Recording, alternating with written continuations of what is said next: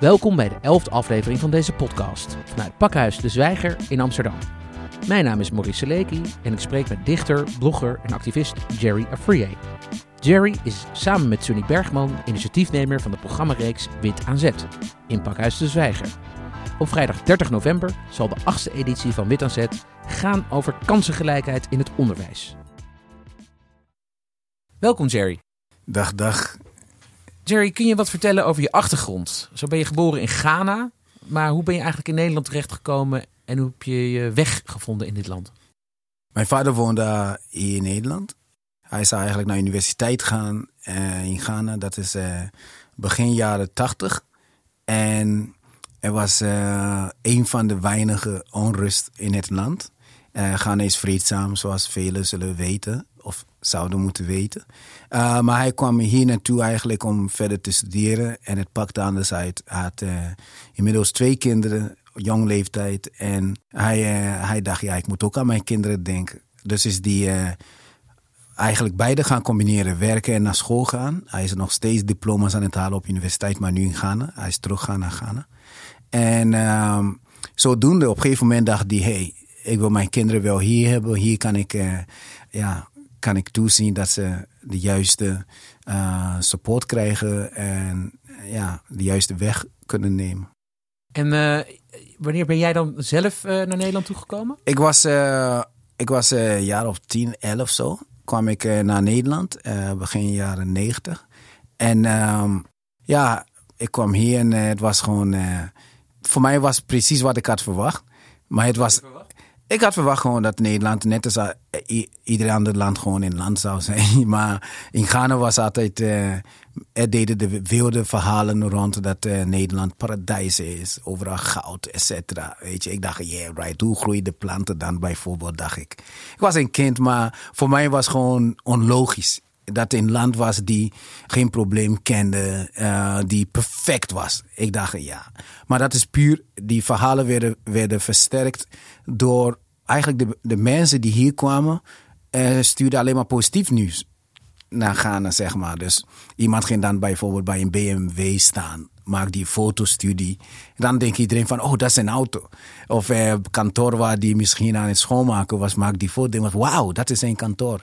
Dus daardoor werd het ook gevoed om te denken dat je, ja, als je eenmaal in Nederland bent, dat je, ja, dat je in een paradijs zou eindigen. En je bent uh, in Nederland uh, in, in Amsterdam terechtgekomen? Eerst in Utrecht. Ik heb uh, eerste vier, vijf jaar heb ik in Utrecht doorgebracht. En van Utrecht ben ik naar Amsterdam gekomen en sindsdien gewoon ben ik in Amsterdam Zuidoost aan het vertoeven. Amsterdam Zuidoost, beroemd stadsdeel, snel veranderend ook. Kun jij het leven in Amsterdam Zuidoost beschrijven op dit moment? Ja, op dit moment is, uh, is dubbel. Ik uh, heel veel nostalgie. Omdat er zijn door uh, gentrificatie heb je dat er heel veel mensen zijn verhuisd naar Zaanstad of Almere of elders. Dus families zijn in twee gebroken of meerdere. Omdat ja, de oorspronkelijke inwoners moeten plaatsmaken voor de middenklasse die uh, het stadsdeel wil aantrekken. En ik denk dat het, ik vind het goed. Ik ben, uh, ik denk alles verandert, maar het moet niet ten koste gaan van de mensen die daar zijn geboren en getogen, die, uh, ja, die de roots daar hebben. En dat is wel jammer. Dus nu moet je, sommige mensen moeten hun familielid, zie, ja, je ziet je familieleden nu niet meer zo vaak als je zou willen.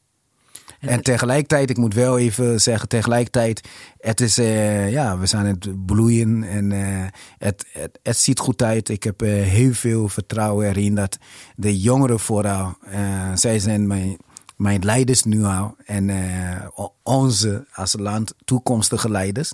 Maar ik kijk tegen ze op, omdat ik weet dat zij, zij zullen het stokje overnemen en zij zullen ervoor zorgen dat wij komen waar we moeten zijn. Mits zij de juiste uh, support krijgen en uh, kansen krijgen.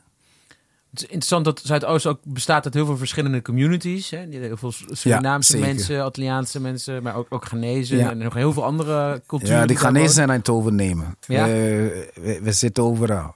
Zuidoost. Hoe, hoe, gaat dat samenleven in zo'n zo'n stadsdeel tussen al die verschillende culturen? Bij de oudere generatie minder. Daar was echt eh, een soort segregatie die plaatsnam. Uh, mensen uh, die zich ja, superieur voelden tegenover andere groepen. En dan heb ik over bijvoorbeeld Surinamers die neerkeken op Ghanese.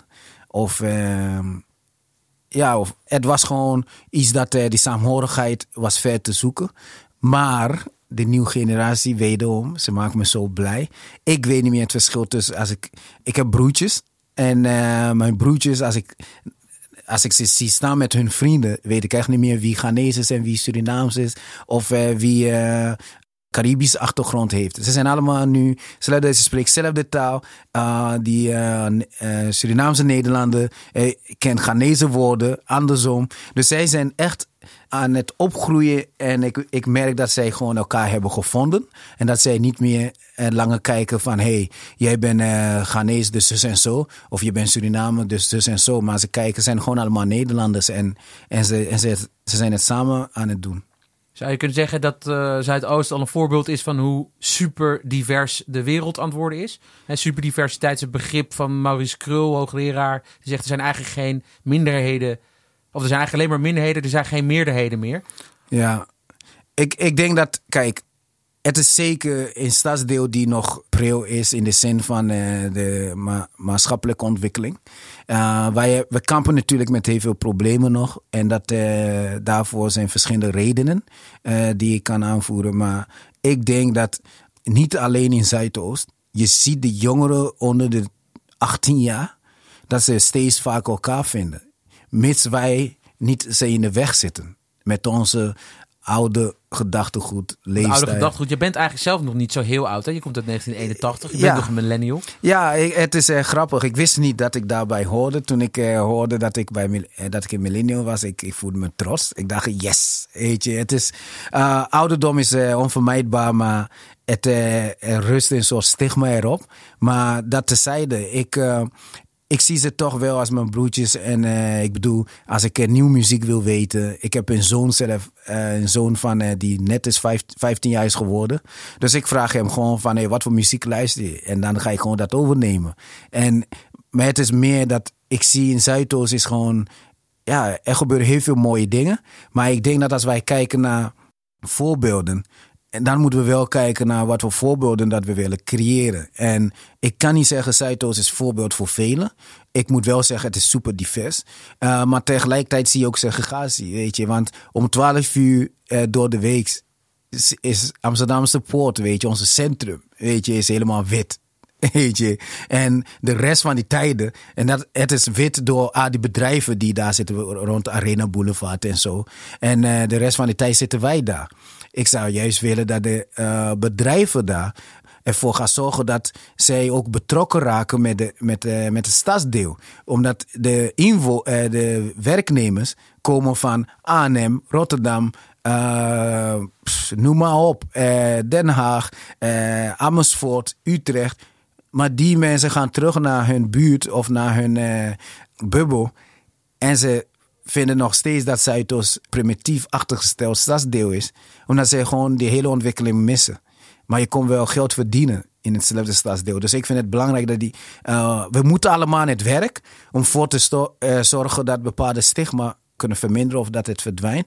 En ik denk dat het gewoon belangrijk is. En het geldt voor eigenlijk heel het land. We moeten ja, op een of andere manier toch elkaar gaan opzoeken en ons interesseren in elkaars verhaal. Je bent inmiddels bekend als uh, activist, uh, een van de bekendste activisten in Nederland.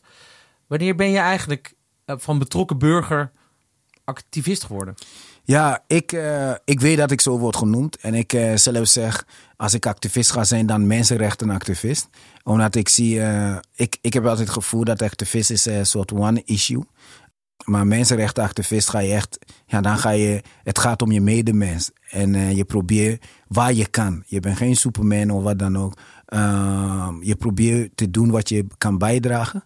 Maar ik, voor mezelf heb ik, uh, ik ben wel altijd betrokken geweest. Omdat in Ghana, op het moment dat, mij, dat ik bewust werd dat ik in, ja, dat de wereld groter was dan mijn ouderlijk huis zag ik heel veel onrecht dat veel met me deed. Maar ik wist niet uh, hoe ik mee moest omgaan. En het was ook niet van dat je even naar je tante kon gaan. Nee, tante, hoe zit het met dit? Weet je, iedereen had, was bezig met eigen leven, survival. Want we gaan is gekoloniseerd geweest. Nederland is een tijdje daar. Uh, de dienst gaan uitmaken, zeker aan de kusten. Dus het, ja, iedereen probeert zich te redden in deze koloniale wereld waar ik me in bevond. En voor mij was gewoon moeilijk om te accepteren dat het uh, zo hoort omdat het deed iets met mij. Ik voelde als ik zie dat vrouwen werden onheus bejegend. Of volwassenen die niet gerespecteerd werden. De jongeren die een volwassen kan gewoon klappen en iedereen lachen. En ik denk, wow, hoe kan dat? Want dat was niet wat ik had geleerd en of mee had gekregen. Je dus, moet dus, en als we dit heel even concreet maken. Je was dus, hè, je had het over je ouderlijk huis. Dus we gaan nu even terug in de da, tijd. Daar ben je, dan ga je terug naar Ghana. Ja. En ik ben uh, uh, dingen... Dus mijn kind, kinderjaren daar had ik al gezien dat de wereld niet klopt. Omdat het, er gebeurde te veel dingen die mij pijn deed. En dat was niet omdat het mij overkwam, maar het was vooral omdat het iemand overkwam, maar dat ik heel erg sterk voelde. En ik dacht, ik wil hier iets aan doen. En dat is vanaf daar is eigenlijk mijn interesse geweest in mijn medemens. Ik, ik heb nooit die tijd gehad om uh, met mezelf bezig te zijn.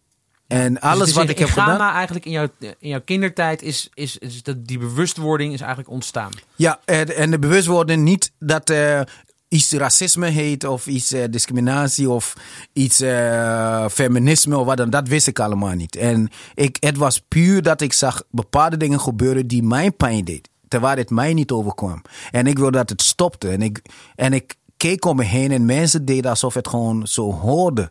En dat was meer waarvan ik geschrokken was. Omdat tegelijkertijd werd mij wel verteld, je moet goed met elkaar omgaan. En dat is niet iets Nederlands, weet je. Ik, ik zeg ook niet wat ik nu tegenstrijd in Nederland, dat uniek iets Nederlands is, gewoon iets menselijks. Of uh, misschien wel dierlijks. Ik zeg altijd, ik ben niet ervan overtuigd dat wij mensen zijn. Ik ben ervan overtuigd dat wij mensen kunnen worden. Maar we zijn nog altijd nog dieren, vind ik. En, en als we mensen willen worden, dan moeten we een keuze maken. Het kost meer dan dat je zegt, ik ben een mens. En dan je ja, kindertijd waarin je bewust werd op een, op een manier zonder dat je de woorden ervoor had. Misschien nog wel, maar wel dat gevoel had dat er onrecht in de wereld was. Uh, naar het punt dat je in je volwassen leven besloot om daar iets aan te doen. Kun je dat, kun je dat beschrijven? Of een, ja. die periode waarin dat misschien gebeurde? Dat was misschien niet één moment. Het is namelijk zo dat, oké, je wil iets doen. Je weet dat mensen om je heen doen niks. Uh, ze doen alsof hun neus bloedt. Ze lopen door. Of ze lachen. Of ze doen, uh, ja, of ze laten zien dat het gewoon zo hoort. Is a tough life, get used to it. En voor mij was meer dat ik, uh, dus ik, ik was echt, voetbal was mijn leven. En ik dacht, ja, als ik daarmee. Dus eerst was het begonnen gewoon omdat ik het leuk vond. En iedereen die me kent uh, vanaf mijn jeugd, ook in Nederland, weet van. Tot de dag van vandaag, mensen kunnen nog steeds niet geloven dat ik ooit ben gestopt met voetbal. Maar voetbal was mijn leven en ik dacht, hé, hey, als ik genoeg geld maak. Want ik wist wel dat money rules the world cash rules everything around me. Weet je. En ik, ik, ik, ik had dus je had ook een heel bekend dus, voetballer kunnen zijn. Ja, zeker. Oh man, ik wou dat mijn vader mij uh, Ronaldo had genoemd in plaats van Jerry King, Luther, Free. Maar um, voor mij was meer dat ik dacht, oké, okay, met voetbal genoeg geld maken. Dan ga ik wel voor zorgen dat die mensen die weinig hebben, die mensen die in armoede leven, want dat was ook om me heen, die, die wilde ik iets voor betekenen. Want hun pijn voelde ik te sterk. En het maakt me gek. Ik weet, dat was het gevoel dat ik altijd, dat ik heb overgehouden uit mijn eh, kindertijd. Eén van de, één van dan. Maar het was voor mij van, oké, ik ga geld maken. Maar ja, voetbal ging lang, eh, snel genoeg. En het gekke is dat als ik terugkijk, ben ik gestopt op mijn vijftiende met voetbal. Ja, maar voordat het eigenlijk ik bedoel, professioneel ja, kon beginnen. Maar, ik ben, dat, maar zo zag ik het niet. Voor mij was ik eeuwig aan het voetballen. En, het, en ik zag mensen nog steeds aan het uh, uh, struggelen. Ik zag mensen nog steeds aan het lijden. Ik vond van, ja, er moet iets gebeuren. Ik moet snel, ik moet snel doen. En ja, je, dus voor mij was meer, oké, dan ga ik maar rappen. En dat was puur, de kracht van het woord was wat me overtuigde. Want ik zag mensen bepaalde dingen roepen van, uh, bijvoorbeeld van, uh, where my bitches at. En ik zag, en ik dacht, wow, dat kun je niet zeggen. Maar dan zag ik vrouwen meezingen. Yeah, we over here. Ik dacht, wow dat is kracht van woord. Als je op een mooi beat zet, gaan mensen luisteren. Dus ik dacht, ik ga dat gebruiken en zo. Maar dat was niet echt mijn ding. Eh, maar ik was tegelijkertijd begonnen met gedichten schrijven. En dat is altijd de rode draad geweest. Want daar vond ik mezelf echt thuis. Om mijn gedachten zeg maar, op papier te zetten op een manier dat ik denk waarmee ik de wereld kan bereiken. En, en dat was voor mij, maar dus zodoende ben je, ja, dan ben je, ga je naar handelen om echt iets, te, iets betekenisvol te doen voor, voor jezelf voornamelijk, maar ook voor je medemens. Heb je een gedicht paraat? Ik heb uh, geen gedicht paraat, maar ik kan zo even kijken. Misschien uh, dat ik zo eentje uh, zeker voordraag. Misschien eentje die ik voor mij, ik weet daar welk. Jerry, van voetballer naar rapper naar dichter. En dan dus naar de concrete stap dat je voor het eerst je manifesteert als, als mensenrechtenactivist. Ja, ik, uh, voor mij eigenlijk is 2008 een cruciale jaar geweest. Omdat ik was helemaal, mijn hele leven in Nederland was ik niet bezig met wat in Nederland gebeurde ik zag wel onrecht. Ik bedoel, Zwart Piet is iets dat ik eigenlijk na het eerste jaar dat ik hier was, zodra ik mee in aanraking kwam, kort daarna was ik al van dit klopt niet. En iedereen om me heen weet. Ik heb altijd, uh, ben ik zeer kritisch daar tegenover geweest. Ik zei, dit is discriminatie, dit kan niet. En ik was gewoon met mensen altijd in discussie erover. Maar voor mij was meer dat op een gegeven moment in 2008 was ik uh, heel erg actief met de jongeren uit Amsterdam Zuidoost. En ik wilde ze gewoon laten zien dat zij zoveel in zich hebben. En dat ze zoveel kunnen betekenen voor zichzelf, voor hun omgeving, voor de maatschappij. Maar er heerst de onwil. En dat, en dat kon ik niet weghalen. En als ik met ze in discussie daarover ging, zeiden ze van... Waarom zou ik überhaupt mijn best doen? Ik krijg toch geen stageplek. Waarom zou ik mijn best doen? Uh, dit land heeft die 400 jaar plus dat ik hier ben, heeft dit land nooit in handreiken naar me gedaan. Ik moet smeken voor alles. En als ik iets aangeef, als ik iets opmerk, word ik weggezet als slachtoffer, noem maar op. Dus voor hun, dit waren kinderen van 9 jaar, 10 jaar, 12. En dat was voor mij verbazingwekkend. Dat zij uh, die trauma hadden overgenomen van hun ouders. En, enzovoort. Dus toen merkte ik dat zij uh, een voorbeeld nodig hadden. Een van die uh, ze hadden een voorbeeld nodig dat het wel kan. Dat dit land ook om zich gaf. En dat was voor mij van belang om te laten zien. En een van die dingen die heel vaak naar voren kwam bij uh, familiefeestjes, bij uh, onderling gesprekken op straat, was meer dat men zei van zelfs iets dat zo zichtbaar is als Zwarte Piet, die zo racistisch is, dat generatie op generatie is aangegeven, dit kan niet. Weet je, wij hebben hun beladen verleden, om het zo, uh, om het, uh, zo te zeggen. En wij doen alsof dat nooit is geweest. Waarom kan je niet naar ons luisteren? Waarom kan je dat niet gewoon aanpassen? En ik dacht, oké, ik moet iets hier betekenen, want ik ben bang dat wij een generatie gaan verliezen die niet meer geloven in hun land, waardoor zij niet meer geloven in zichzelf. En ik dacht, met Zwarte Piet als Nederland, want ik denk dat is de makkelijkste da eigenlijk. Dat, want het is zo zichtbaar. En je dacht als, als Nederland. Een symbool. Dat is eigenlijk symbool. een symbool als, voor als, iets veel groters. Je kan in, daarmee kan je als symbool, als je dat eh, aanpast, laat je zoveel mensen in dit land zien dat Nederland wel het beste heeft met iedereen. En niet alleen met witte kinderen, niet alleen met de witte gemeenschap, dominante gemeenschap, maar iedereen. En ik dacht, en daarmee kan ik ook die jongeren zeggen van, nu heb je geen smoes meer om te zeggen dat, je, dat dit land niet van je houdt of dat je dit land niet vorm kan geven. En, en dat was mij de reden dat ik dacht, ik kan niet alle onrecht in Nederland aanpakken, maar dit is een onrecht die ik gewoon echt iets aan wil doen. En ik ben gewoon op mijn manier begonnen. En zodoende kom je mensen tegen die ook mee bezig zijn en zo. En nu zit je hier, tien jaar later. Ja, helaas. Het, de tijd gaat snel. Liever was ik op vakantie ergens uh, rustig aan het bijkomen of zo. Je hebt een roerige tijd achter de rug. Geloof je nog steeds in de kracht van de dialoog? En ook dat al deze verschillende groepen die tegenover elkaar staan op dit dossier, dat die ook weer nader tot elkaar kunnen komen? Ik geloof in de kracht van die dialoog. Dialoog is voor mij een oprechte gesprek tussen twee mensen waar we niet schuren dat het soms kan wrijven. Het is dus, ik vertel jou wat ik op mijn hart heb. Jij vertelt mij wat je op je hart hebt. En daarna gaan we het naast elkaar leggen en kijken hoe we nader tot elkaar kunnen komen. Is het niet makkelijk, anders deed iedereen het. Mensen zeggen, ja, dialoog is soft. Is gewoon drogreden. Als je echte dialoog met elkaar hebt, kan het uh, net zo spannend zijn als je protesteert. Het is alleen dat uh, voor mij is het enige wat we uiteindelijk hebben. Ik zeg ook, we kunnen die verandering doorvoeren. We kunnen Zwarte Piet van kleur veranderen. Maar bewustwording is belangrijk. Zonder bewustwording ben je eigenlijk iets aan het doen om mij een plezier te doen. Ik wil niet dat je me een plezier doet. Zwarte Piet veranderen is niet iets dat je doet voor de anderen. Is die iets dat je doet voor jezelf. Is iets dat je doet voor de volgende generatie. Dat zij opgroeien en niet tegenover elkaar gaan staan. Dus voor mij is die dialoog. Ik maak zoveel mooie mensen mee. Soms is van, ja, ben je gek geworden of zo, noem maar op. Weet je, woorden die ik niet hier ga herhalen. Maar als je even voorhoudt, als je even niet terugscheldt, als je even gewoon uh, inhoudelijk blijft beargumenteren, dan lopen straks twee blije mensen weg.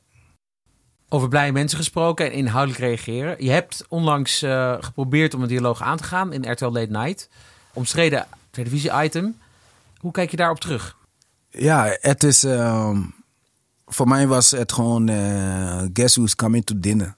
Voor de mensen die niet weten, ik zal ze kijken naar die film. film met Sidney Poitier, ja, jaren 60. Precies.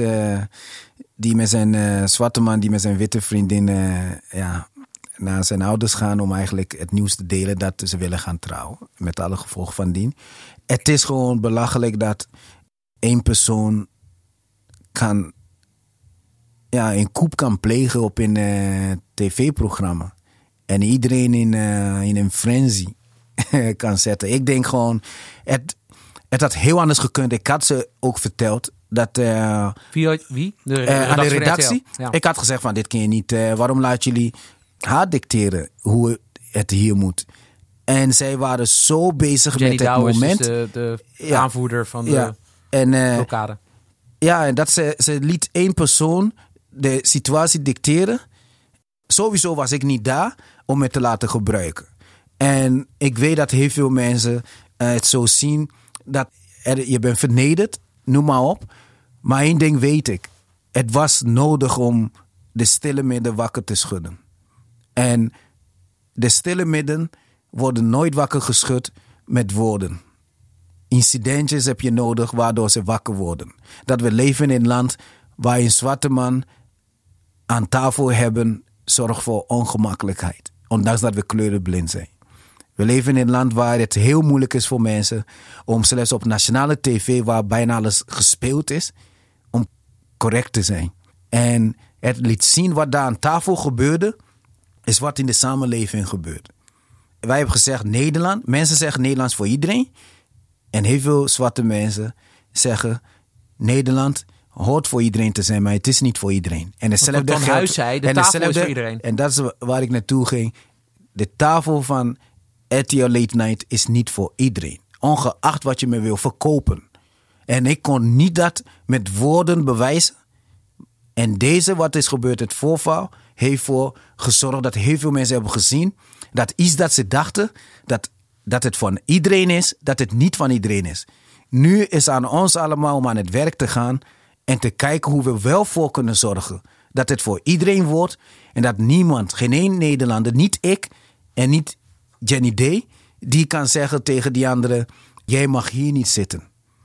Tenzij je een goed reden hebt of tenzij je niet uitgenodigd bent. En ik was uitgenodigd, maar uiteindelijk zag heel Nederland dat ik die ongewenste gast was. Jerry, je bent met heel veel andere dingen bezig naast jouw werk voor eh, Nederland wordt beter. Ja. En daar wil ik eigenlijk uh, even met je over praten. Om ook naar de toekomst te kijken. Want er komen ook mooie dingen aan. Want je bent al een tijdje bezig met Sunny Bergman met de programmareeks Wit aan Zet. Ja. Kun je vertellen waar die reeks over gaat en wat jullie komende project wordt? Nou, uh, Wit aan Zet is gewoon een heel mooi, mooi project. na Wit is ook een kleurdocumentaire van Sonny Bergman. Kreeg ze zoveel berichten van witte mensen die zeiden: Wij willen iets doen. Ik wist niet dat dit allemaal plaatsvond in mijn prachtige mooie land. En ik wil gewoon iets doen, want ik wil het niet. Dat uh, mijn land op deze manier met mensen omgaan, noem maar op en zo. En toen hebben wij de platform op Wit aan Zet opgericht komt op neer. Zwarte mensen zijn na die tijd bezig. Niet-witte Nederlanders zijn allemaal bezig op dit gebied. Uh, racisme en discriminatie.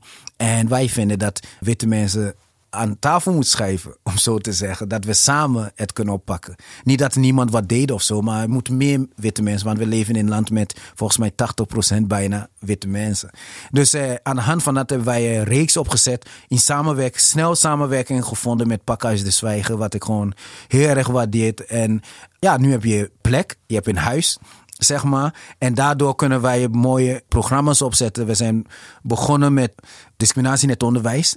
En wat wij mee bezig zijn is eigenlijk niet alleen dingen blootleggen of erover praten, maar we zijn echt structureel bezig met verschillende partijen. Zijn we bezig om ervoor te zorgen dat bijvoorbeeld kansengelijkheid in het onderwijs wordt bevorderd. Nou, we hebben een manifest opgezet, die is ondertekend door het nieuwe bestuur van Amsterdam.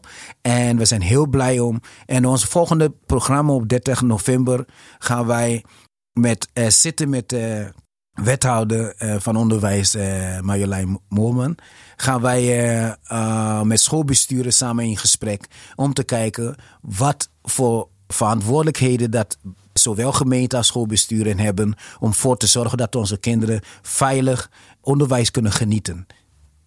Jerry, tot slot het gedicht dat we nog van je te goed hebben. Yes. Onbevangen. Haar wereld is dagins in de verte. Ze zit op mijn nek en kijkt over de bergen. Ze plukt klaprozen en groet de planten. Onbevangen zal ze de wereld bewandelen. Op elk mens en ding werpt ze een stille blik, zonder reserve en schaamte.